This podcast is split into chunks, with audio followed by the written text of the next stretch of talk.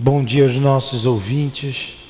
Estamos iniciando mais uma manhã de estudo em torno do livro A Gênese. Que Jesus abençoe a nossa manhã de estudos. Vamos ler o Evangelho. Deixai vir a mim os pequeninos. Bem-aventurados que têm puro coração, porque eles verão a Deus. Então, apresentaram-lhe algumas crianças para que as tocasse, e como seus discípulos repelissem com palavras rudes aqueles que as apresentavam, Jesus ficou muito desgostoso e lhes disse: Deixai vir a mim os pequeninos, não os embaraceis, porque o reino dos céus é para aqueles que se assemelham a eles. Em verdade vos digo, todo aquele que não receber o reino de Deus como uma criança, não entrará nele. E abraçando-as, impôs-lhes as mãos e as abençoavas. Marcos, capítulo 10.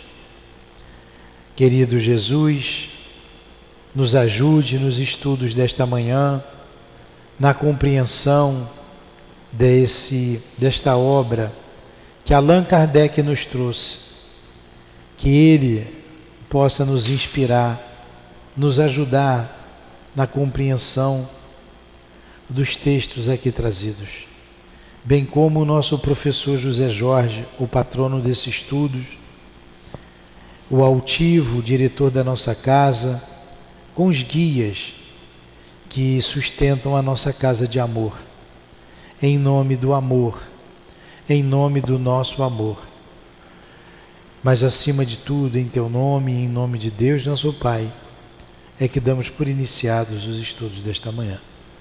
Que assim seja.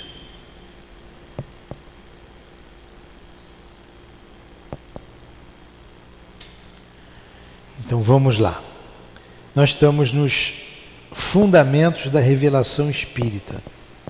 É o capítulo, é o item 23. Fundamentos da revelação espírita, item 23. Nesse livro da edição Celde, a página 35. Achou? Achou? 35.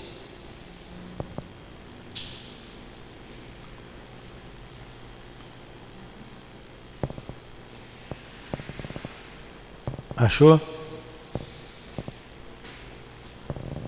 Então é o item 23.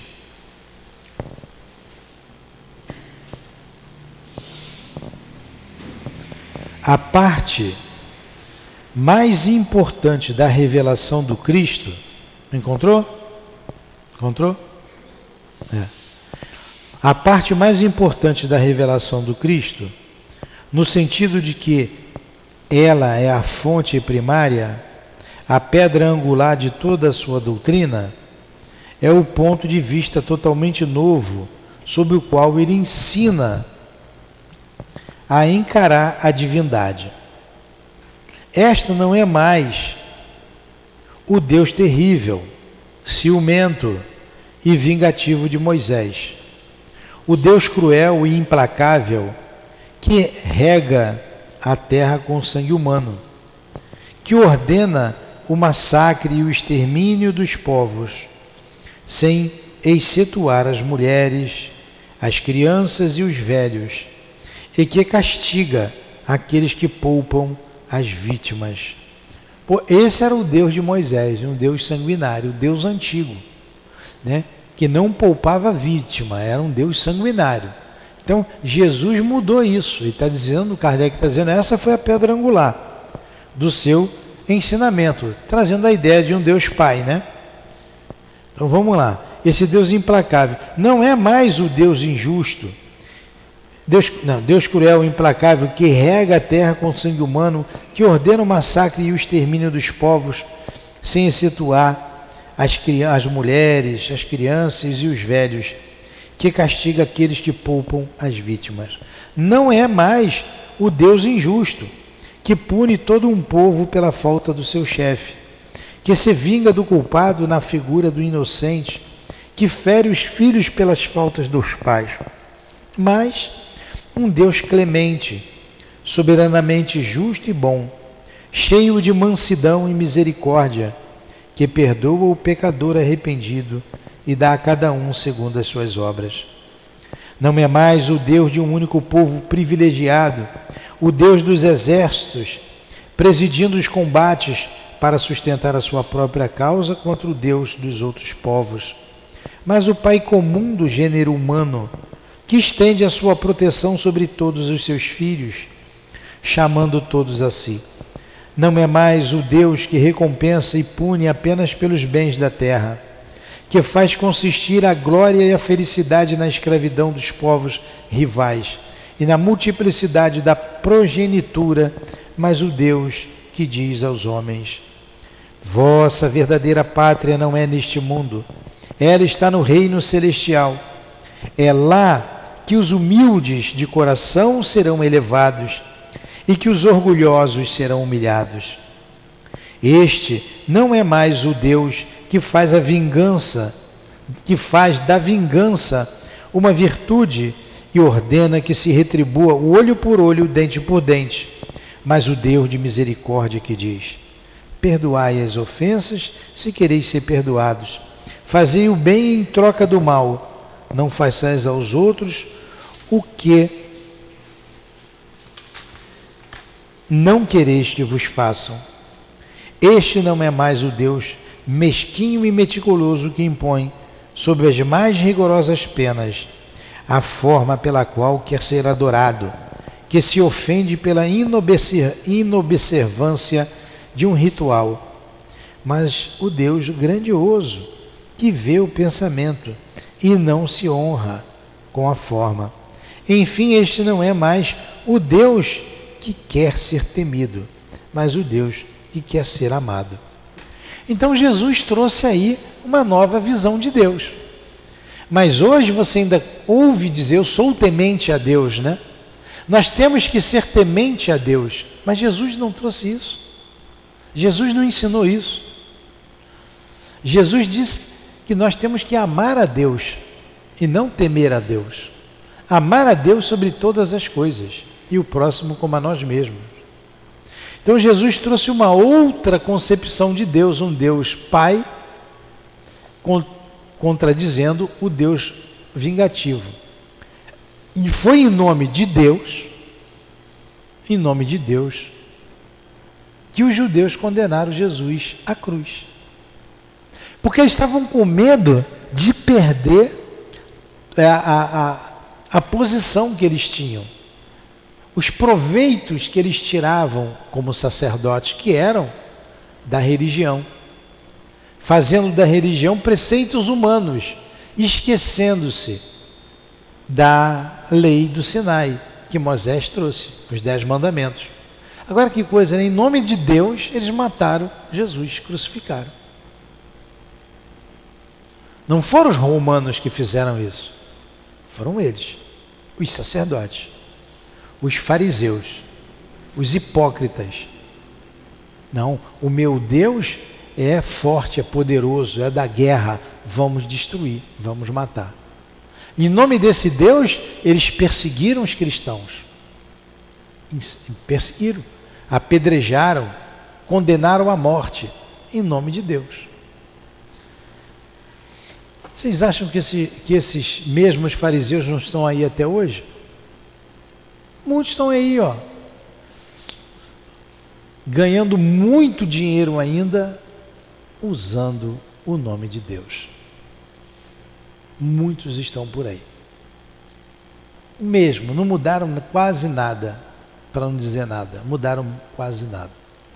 Exaltam Jesus, fazendo de Jesus um Deus e tirando proveito. E tirando proveito.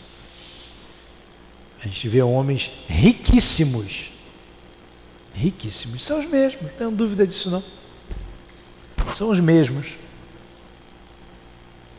Os mesmos.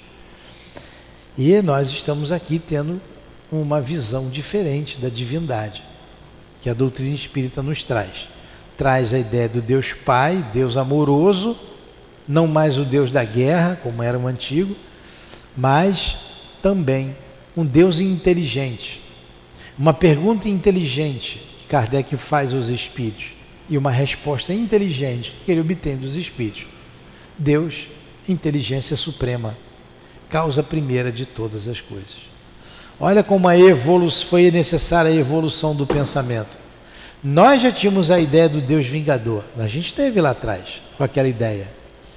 Passamos pela ideia do Deus Pai e agora a gente já concebe um Deus causa primeira de todas as coisas, uma inteligência suprema.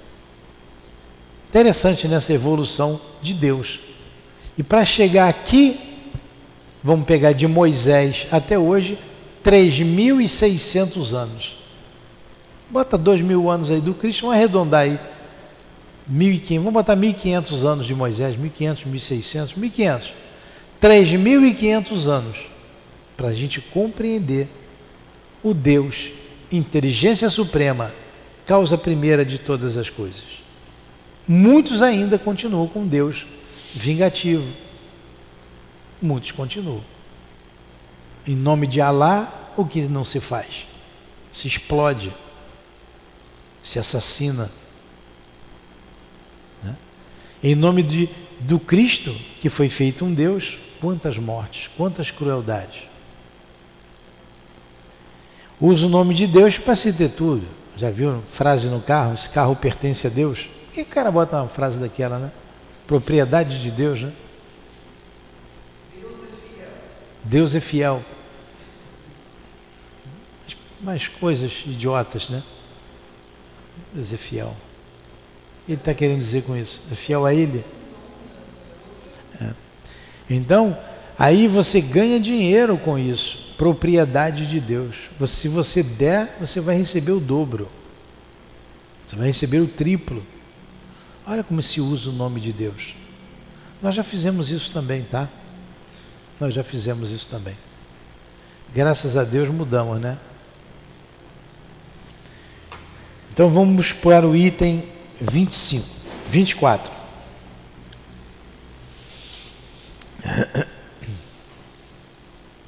Sendo Deus a base de todas as crenças religiosas e o objetivo de todos os cultos, o caráter de todas as religiões está de acordo com a ideia que elas concebem de Deus. As religiões que fazem de Deus um ser vingativo e cruel creem em honrá-lo com atos de crueldade, com fogueiras e torturas, as que o consideram um Deus parcial e ciumento são intolerantes. São mais ou menos meticulosas à forma, conforme o supõe, mais ou menos contaminado das fraquezas e ninharias humana. E hoje se faz ainda esse Deus parcial, o Deus sectário. Sabe o que é o sectário? O que separa, o sectarismo. Você só vai ser salvo se você pertencer à minha religião. Só a igreja salva. Fora da igreja não há salvação. Fora da minha igreja não há salvação. É o sectarismo. Esses dividem. Divide. Se eu não estou lá, estou fora. Se eu não comungo das mesmas ideias, eu não pertenço a Deus. O que nós dizemos aqui? Fora da caridade não há salvação. E você pode ser caridoso em qualquer religião. Fora e acima de toda e qualquer religião. Senão você seria sectário. Você ia dizer, fora do espiritismo não há salvação. E infelizmente ainda tem gente sim que divide. Vocês sabem disso aí, né? Estou relembrando aqui. Quanto atraso, hein? Quanto atraso. Vem Jesus, vem a doutrina espírita, continuam na mesma. Tô 25. Toda a doutrina do Cristo está fundada sobre o caráter que ele atribui à divindade. Com um Deus imparcial, soberanamente justo, bom e misericordioso, ele pôde fazer do amor de Deus e da caridade para com o próximo a condição indispensável da salvação e dizer: nisto estão toda a lei e os profetas. Não existe outra lei. Os 10 mandamentos. Não roubar, não matar, não cobiçar a mulher do próximo, não amar a Deus sobre todas as coisas, enfim. Sobre esta crença apenas ele pôde assentar o princípio da igualdade dos homens perante Deus e da fraternidade universal.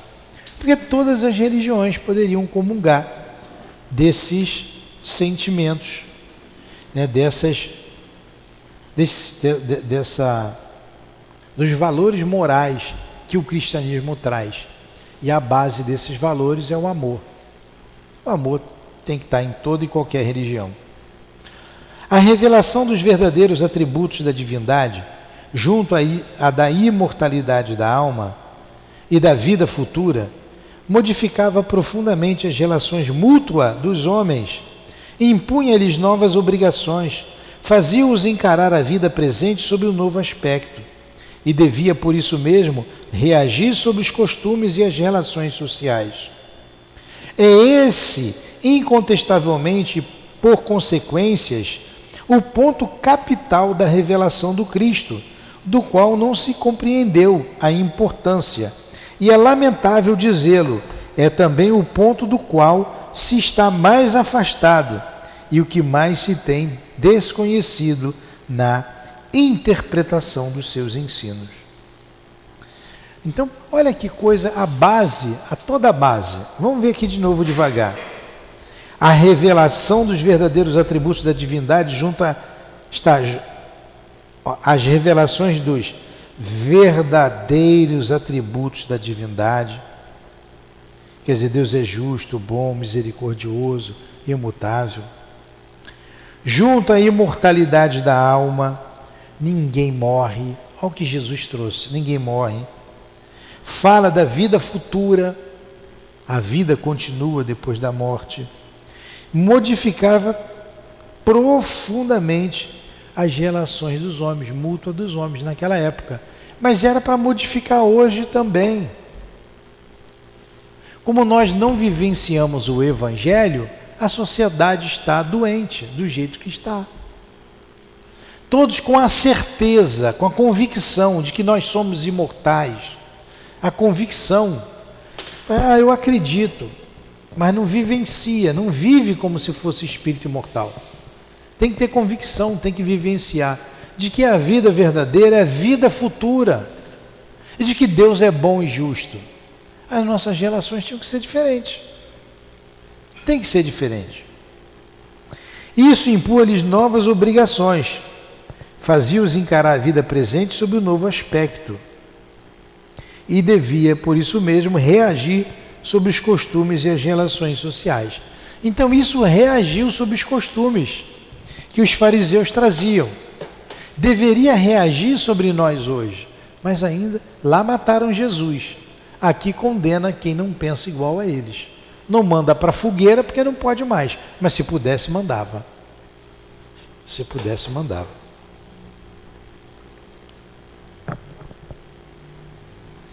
É esse, incontestavelmente, por suas consequências, o ponto capital da revelação do Cristo, do qual não se compreendeu a importância. Não compreenderam Jesus, não compreendem Jesus hoje. E é lamentável dizê-lo, é também um ponto do qual se está mais afastados, porque a gente não vive fraternalmente, é um querendo comer o outro, engolir o outro, e que o mais se tem desconhecido na interpretação dos seus ensinamentos. Entretanto, o Cristo acrescenta: muitas das coisas que vos digo ainda não as podeis compreender, e muitas outras eu teria para dizer, que não compreenderíeis. É por isso que eu vos falo por parábolas. Mais tarde, porém, eu vos enviarei o Consolador, o Espírito de Verdade, que restabelecerá todas as coisas e as explicarás a vós. Isso aqui a gente comentou na outra aula, né? Então, muita coisa Jesus teria a dizer, mas ele não podia dizer. O pouco que ele disse, mataram ele. O pouco que ele disse condenaram ele, os apóstolos, seus seguidores divulgavam, eram caçados. Você sabe o que é você ser caçado? Virar comida de leão num circo? Olha que coisa, hein? Quanta ignorância. Quanta ignorância. Não entenderam o que ele disse. Hoje ainda não entende. Não entende. Porque vive o homem sem perdoar, vive o homem sem amar. Se o Cristo não disse tudo o que poderia ter dito, é porque achou necessário deixar certas verdades na penumbra, até que os homens estivessem em estado de compreendê-las. Portanto, conforme suas palavras, seu ensino era incompleto, uma vez que anunciava a vinda daquele que devia completá-lo.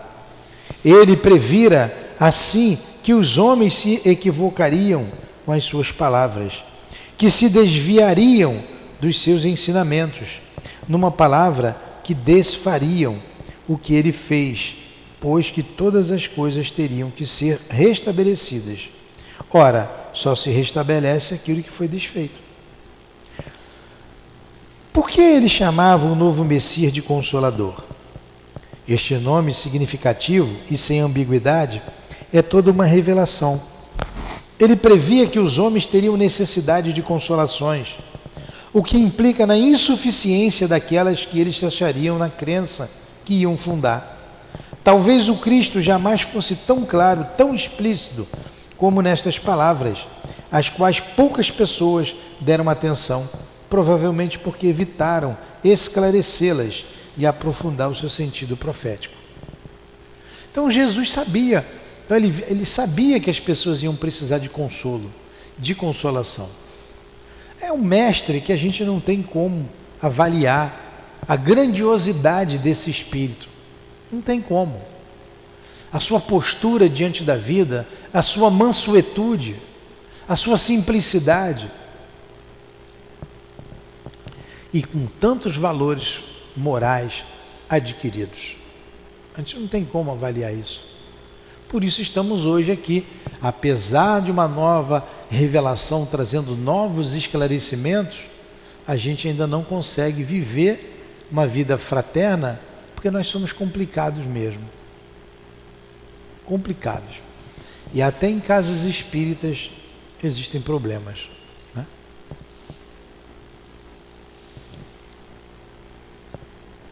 Se o Cristo não pôde desenvolver seu ensino de uma forma completa, é porque faltava aos homens o conhecimento que só poderiam adquirir com o tempo e sem o qual eles não poderiam compreendê-la. Há coisas que lhes teriam parecido um contrassenso, segundo os conhecimentos daquela época.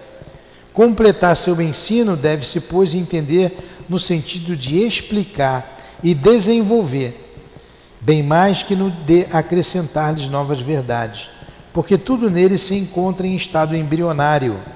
Falava a base para compreender o sentido das palavras. Claro, estava tudo, os germes das verdades estavam ali, mas não dava para explicar tudo. Algo que eu sempre cito aqui, quando Jesus fala, há muitas moradas na casa do Pai. Não dava para ele falar da vida em outros planetas, né? Não tinha como, não iam entender. É como uma criança que, para desenvolver determinados problemas de matemática, ele precisa saber as 4 operações. É básico. Se ele não souber, como é que ele vai desenvolver o problema lá na frente, a expressão? Então Jesus trouxe o básico: o somar, o diminuir, o multiplicar e o dividir. O básico. Não adiantava ele falar de uma expressão algébrica, fazendo uma analogia. Isso ficaria para depois.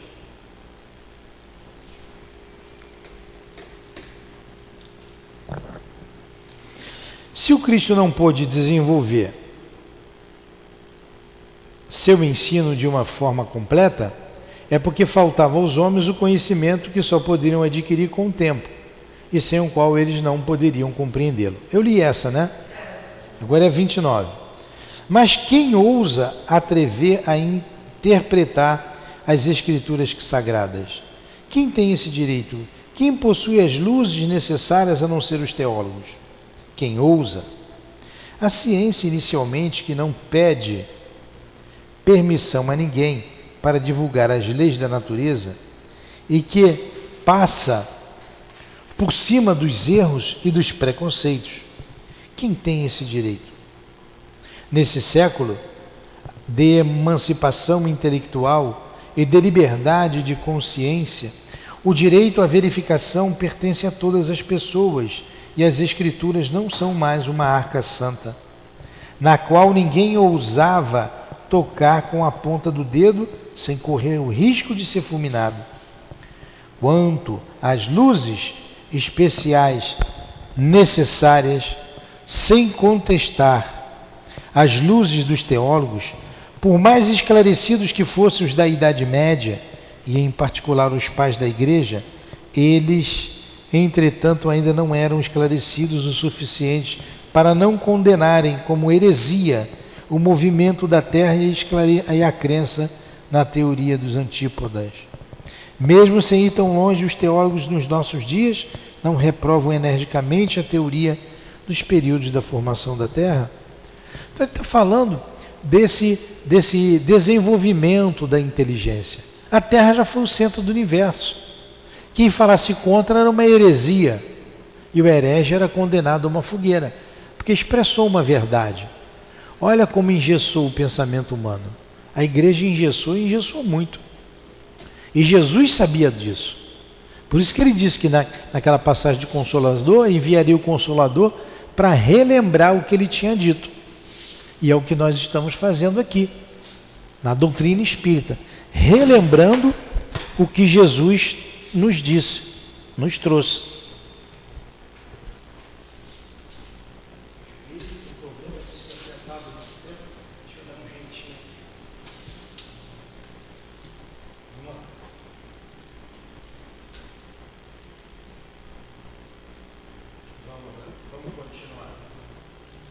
Soltou o som, melhorou. Vamos embora. Quanto às luzes, é aqui? Os homens só puderam explicar as escrituras com o auxílio do que sabiam, das noções falsas ou incompletas que tinham sobre as leis da natureza. Mais tarde, revelada pela ciência. Eis porque os próprios teólogos, de muito boa fé, enganaram-se sobre o significado de certas palavras e de certos fatos do Evangelho.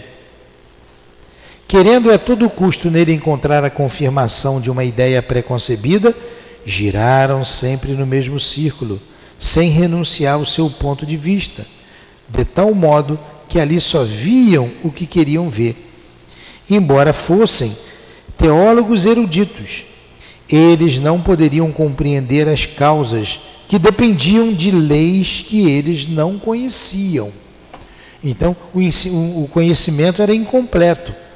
O conhecimento científico, para compreender determinadas verdades que o Cristo trouxe. Mas quem será o juiz? Quem será juiz das interpretações diferentes, muitas vezes contraditórias, dadas fora da teologia? O futuro, a lógica e o bom senso. Os homens cada vez mais esclarecidos, à medida que novos fatos e novas leis forem sendo descobertos, saberão separar a realidade das teorias utópicas. Ora, a ciência revela algumas leis, o espiritismo revela outras.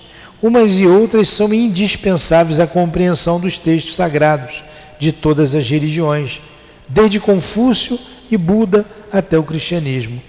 Quanto à teologia, ela não poderia judiciosamente alegar as contradições da ciência, porquanto ela nem sempre está de acordo consigo mesmo. Então a gente vai vendo aqui, quem que poderia contradizer essa teologia?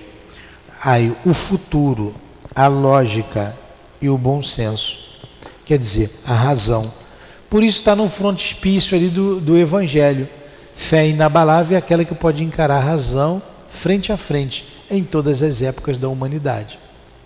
Então o desenvolvimento do intelecto do homem faz com que a gente compreenda hoje melhor aos ensinamentos do Cristo. Então, o tempo, o futuro, o desenvolvimento da inteligência. 30. O Espiritismo, tomando o seu ponto de partida das próprias palavras do Cristo, como esse o tomou das de Moisés, é uma consequência direta da sua doutrina. A ideia vaga da vida futura, ele acrescenta a revelação da existência do mundo invisível, que nos rodeia e povoa o espaço e por meio de fundamenta a crença, dando-lhe um corpo, uma consistência, uma realidade no pensamento. Ele fala do mundo invisível, mas ele não fala, por exemplo, como tem ali os espíritos respondendo a Kardec. Influenciam os espíritos em nossas vidas?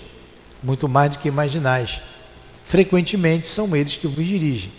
E a partir dessa pergunta, dessa resposta, vem uma série de perguntas na relação dos espíritos com os homens, que Jesus não podia falar, que Jesus não tinha como falar naquela época. Ó, eu sei que é um pouquinho maçante, mas a gente tem que ler, não tem jeito, né? Esse livro a gente tem que ir lendo. A gente faz aula de 50 minutos, tá? Tá bom? Estão conseguindo acompanhar? Estou vendo vocês com a cara de cansado, danado. Mas vamos lá. Aqui exige nossa inteligência, né? Nossa atenção para entender. Se a gente bobear, a gente não entende. Define os laços, não é aqui? Define os laços que unem a alma ao corpo e levanta o véu que ocultava aos homens o mistério do nascimento e da morte. Pelo Espiritismo, o homem sabe de onde vem, para onde vai, porque está na terra, porque nela sofre temporariamente e vê por toda parte a justiça de Deus. Sabe que a alma progride incessantemente através de uma série de existências sucessivas, até que tenha atingido o grau de perfeição que pode aproximá-la de Deus. Sabe que todas as almas, tendo o mesmo ponto de origem, são criadas iguais, com idêntica aptidão para progredir em virtude do seu livre arbítrio, que todas são da mesma natureza e que só há entre elas a diferença do progresso realizado, que todas têm o mesmo destino e alcançarão o mesmo objetivo, mais ou menos rapidamente, segundo o seu trabalho e sua boa vontade. Sabe que não há criaturas deserdadas, nem mais favorecidas umas que as outras, e que Deus não criou nenhuma que seja privilegiada e dispensada do trabalho imposto às outras para progredirem. Então a doutrina espírita esclarece tudo isso para a gente.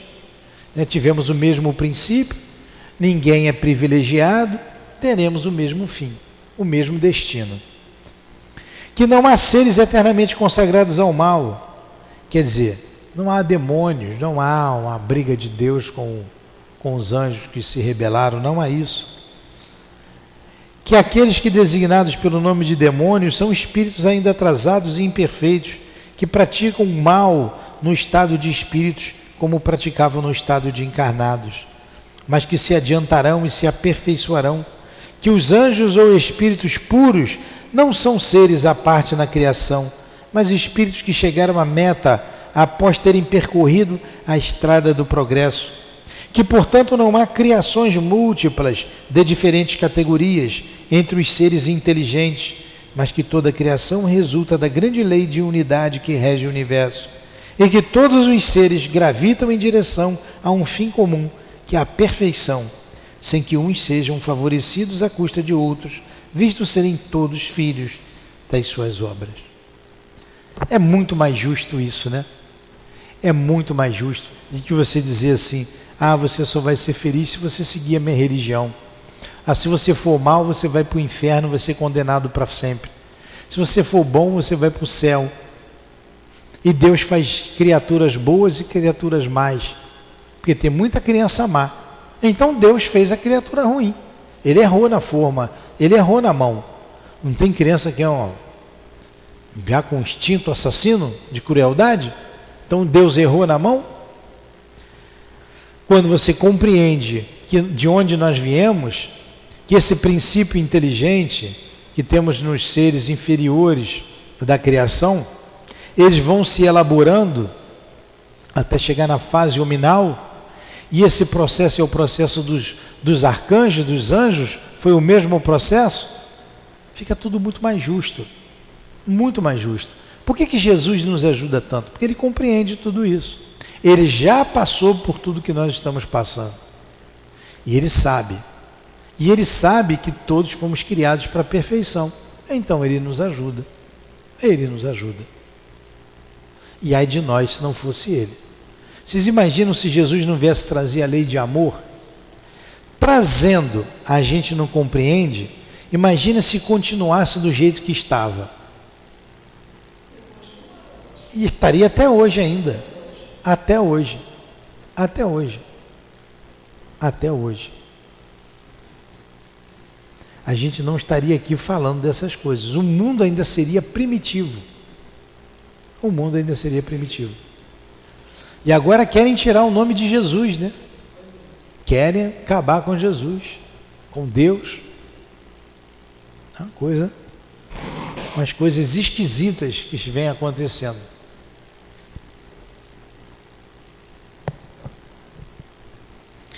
Com a doutrina da criação da alma, está aí, né? 35, né? Ao 31? É ainda? 31? Vocês são muito mole, eu já estava no 35. Pelas relações que pode agora estabelecer com aqueles que deixaram a terra, o homem não tem apenas a prova material da existência e da individualidade da alma, mas ele compreende a solidariedade que une os vivos e os mortos deste mundo, e os deste mundo aos do outro mundo. A mediunidade, né? A comunicação com os espíritos. Agora a gente não tem mais dúvida de nada disso, que somos imortais, que a vida continua. Conhece a situação deles no mundo dos espíritos. Tivemos André Luiz, através do Chico, devassar o mundo espiritual. Acompanha-os em suas migrações, é testemunha das suas alegrias e das suas tristezas, sabe por que são felizes ou infelizes, e a sorte que está reservada a ele mesmo, segundo o bem ou o mal que faça. Essas relações o iniciam uma vida futura que ele pode observar em todas as suas fases, em todos os seus incidentes. O futuro não é mais uma vaga esperança, é um fato positivo, uma certeza matemática. A morte, então, não tem mais nada de aterrador, porque para ele é a libertação, a porta da verdadeira vida. Bem claro até aí? O Espiritismo nos mostra tudo isso. Pelo estudo da situação em que se encontram os espíritos, o homem sabe que a felicidade e a desventura na vida espiritual são inerentes ao grau de perfeição e de imperfeição, que cada um sofre as consequências diretas e naturais de suas faltas. Quer dizer que ele é punido por onde pecou, que essas consequências duram tanto tempo quanto a causa que os originou, e assim sendo, que o culpado sofreria eternamente se persistisse eternamente no mal, mas que o sofrimento cessa com o arrependimento e a reparação. Logo, como depende de cada um o seu aperfeiçoamento, cada um pode, em virtude do seu livre-arbítrio, prolongar ou abreviar seus sofrimentos, como o doente que sofre pelos seus excessos, enquanto não dá para praticá-lo. Então, isso aqui, a doutrina espírita tornou o homem responsável, porque antes a gente colocava tudo nas costas de Deus, ou nas costas de Jesus. Colocava. Não? Deus vai me salvar. Se Deus quiser, eu vou fazer isso. Sempre colocando o nome de Deus. Se eu quiser, com a ajuda de Deus, isso vai acontecer. Se eu quiser. Se Deus quiser, eu passo no concurso. Não vai passar nunca, se não estudar. Deus vai me ajudar a estudar. Me ajuda? Ele vai ajudar, vai te dar força. A responsabilidade é minha. O meu destino, ainda hoje é claro nas religiões ortodoxas, que Jesus salva, que Deus é quem salva, que Jesus e Deus é a mesma figura. Então, só Jesus salva. Se arrepende que Jesus salva. Se batiza que você é convertido ou novo homem você é e você pertence então a Jesus. Como que um copo d'água ou um balde d'água ou molhar o corpo o dia inteiro mergulhando num tanque ou indo no Rio Jordão vai te salvar? É muito fácil isso. Se eu tenho dinheiro, eu vou lá no Rio Jordão, que lá que é o... Que é isso, pô? Falta de raciocínio, de lógica. Aí você vê, você é responsável. Você é o único responsável, o diretor da sua vida. Você... Fala. Muita gente abandona o espiritismo. Ela percebe que ela é responsável por tudo. Ela quer sair. É. E foge. Exatamente isso. Responsabilidade é a palavra-chave. Pelo menos para mim foi assim. Quando eu li, eu falei, nossa, eu sou a única responsável. Sangue de Jesus tem poder. É muito mais fácil pegar o sangue de Jesus e jogar em cima de mim do que eu me esforçar para que a coisa acontecesse. Isso é grave mesmo. Muita gente prefere ir lá. Aí não entende, né? Livra-me do mal, não me deixes cair em tentação. A tentação só depende de mim, não depende de Deus. Só depende da minha vontade, né? Me expulsar. É. Isso mesmo. Vamos lá, estamos terminando. Se a razão recusa como incompatível com a bondade de Deus a ideia das penas irremissíveis, perpétuas, absolutas, muitas vezes infligidas por uma única falta, como a dos suplícios do inferno, que o arrependimento mais ardente, mais sincero não pode abrandar, ela se inclina diante dessa justiça distributiva e imparcial, que leva tudo em conta, que nunca fecha a porta ao arrependimento e estende constantemente a mão ao naufrágio, ao náufrago, em vez de empurrá-lo para o fundo. Poxa, olha como é que é diferente. Agora, como a gente disse aqui, o camarada é sementinha, né? Desculpa, sementinha, né? Já ouviram falar, né? Sementinha do mal. Você vê o garoto ali, já está no caminho errado. Poxa, então Deus criou alguém para ir para o inferno, para ficar eternamente no inferno. Isso não é compatível com a bondade de Deus. Não é. Não é. Poxa, se Deus criou e ele é justo, por que ele criou o camarada desse jeito, o espírito desse jeito? Parece que nasceu torto, né? Somente a reencarnação. A doutrina espírita abre para a gente essa visão. Não, ele está num processo de crescimento. É a fase dele, é isso aí, ele é isso aí. Ele é isso. Se a gente visse esse espírito há 5.000 anos atrás, ele estava muito pior. E a gente não sabe do nosso passado, né? A pluralidade, aqui, né? Das existências, cujo princípio Cristo estabeleceu no Evangelho, mas sem defini-lo mais que muitos outros, é uma das leis mais importantes reveladas pelo Espiritismo, uma vez que demonstra a sua realidade e a sua necessidade para o progresso. Por essa lei, o homem explica todas as aparentes anomalias que a vida humana apresenta. As diferenças de posição social, as mortes prematuras, que sem a reencarnação tornariam inúteis para a alma, as existências breves.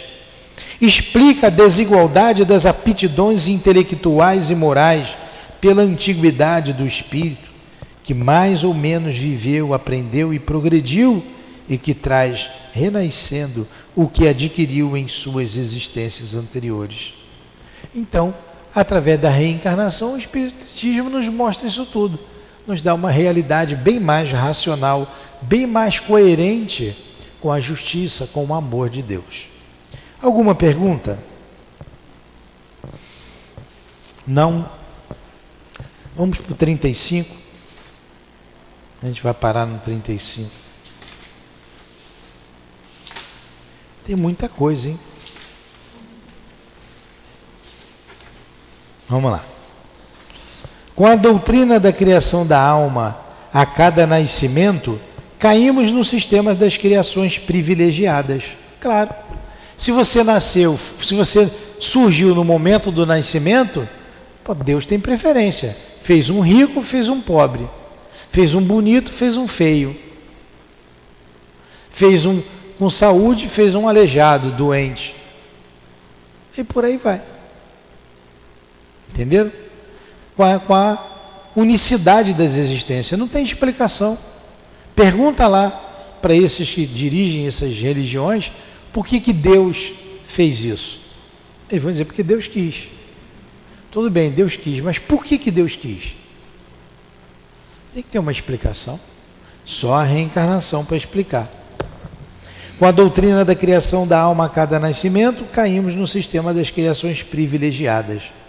Os homens são estranhos uns aos outros, nada os une, os laços de família são puramente carnais, não são de nenhum modo solidários com um passado em que não existiam.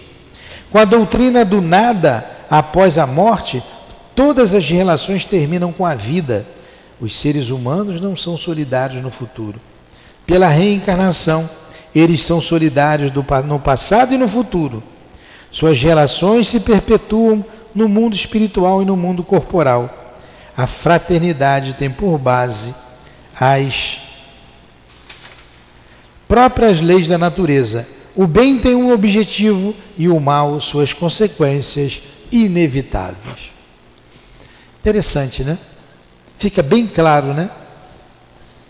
A gente vai parar aqui no 35, tá bom, não tá?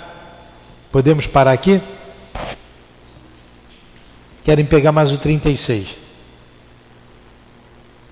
Então vamos pegar somente o 36. Com a reencarnação, desaparecem os preconceitos de raças e de classes, pois que o mesmo espírito pode renascer rico ou pobre, grande, senhor ou proletário, chefe ou subordinado, livre ou escravo, homem ou mulher. De todos os argumentos invocados contra a injustiça da servidão e da escravidão, contra a sujeição da mulher às leis, à lei do mais forte, nenhum há que supere em lógica o fato material da reencarnação. Se, pois, a reencarnação fundamentada sobre uma lei da natureza, o princípio da fraternidade universal, ela fundamenta sobre a mesma lei o princípio da igualdade dos direitos sociais, e por consequência o da liberdade. Então a mulher não é mais frágil do que o homem, a mulher é um espírito tanto quanto o homem, e esse espírito pode reencarnar num corpo masculino ou num corpo feminino. Quando aqueles que abusam do poder nascem num país daqueles onde a mulher é subjugada, que a gente vê por aí. Os homens só nascem inferiores e subordinados pelo corpo. Pelo espírito eles são iguais e livres. Daí o dever de tratar os inferiores com bondade, benevolência e humanidade. Porque aquele que hoje é nosso subordinado pode ter sido nosso igual ou nosso superior. Pode ser um parente ou um amigo. E nós, por nossa vez, podemos vir a ser subordinado daquele que hoje comandamos. Tirem do homem o espírito livre e independente, sobrevivente à matéria, e farão dele uma espécie de máquina organizada, sem objetivo, sem responsabilidade, sem outro freio que o da lei civil. E boa para explorar como um animal inteligente, não esperando nada depois da morte, nada o impede de aumentar os gozos do presente, e sofre só. E sofre. Se sofre, só tem em perspectiva o desespero e o nada como refúgio, com a certeza do futuro e de reencontrar aqueles a quem amou e o temor de tornar a ver aqueles que a quem ofendeu, todas as suas ideias mudam.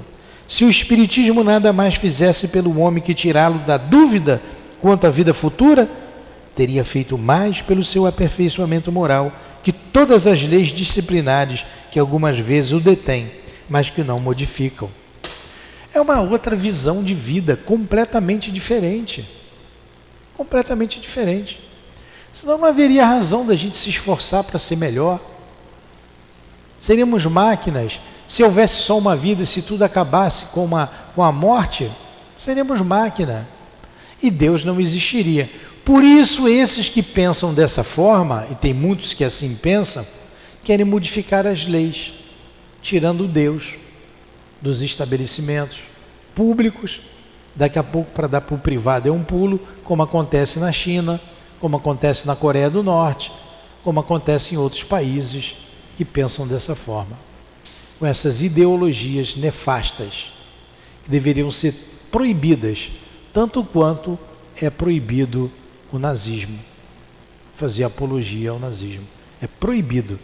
Deveriam também algumas formas de governar serem proibidas. Alguma pergunta? Não. Que causam muito mal. Vamos parar aqui agora? Ela deu a nossa aula, a live 38, né?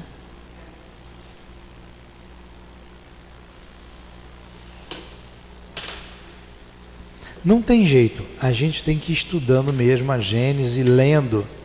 Vamos ter que ler. É, quem não gosta de ler, vai aprender a ler, né? Aprender a gostar. Mas é muito esclarecedor esse livro, não é? Hã? Fica mais claro ainda, né? É isso mesmo. Vamos então fazer a nossa prece. Começamos os nossos estudos em nome de Deus e terminamos os nossos estudos em nome de Deus. Começamos com Jesus, terminamos com Jesus. Com os bons espíritos que dirigem a nossa casa de amor. Com o professor José Jorge, com o Altivo, com as nossas irmãs queridas, com a Lurdinha, com tantos outros amigos. Com eles, Senhor, terminamos os estudos. Muito obrigado por tudo. Despeça-nos na Tua paz. Conduza os nossos passos diante da vida. Que seja em nome do Altivo, diretor da nossa casa, dos guias espirituais aqui presentes que conduziram esses estudos, o nosso professor José Jorge, em nome de Leon Denis, de Allan Kardec, em nome do amor, do nosso amor, em teu nome Jesus, mas acima de tudo em nome de Deus, encerramos então os estudos da manhã de hoje em torno do livro A Gênese. Que assim seja.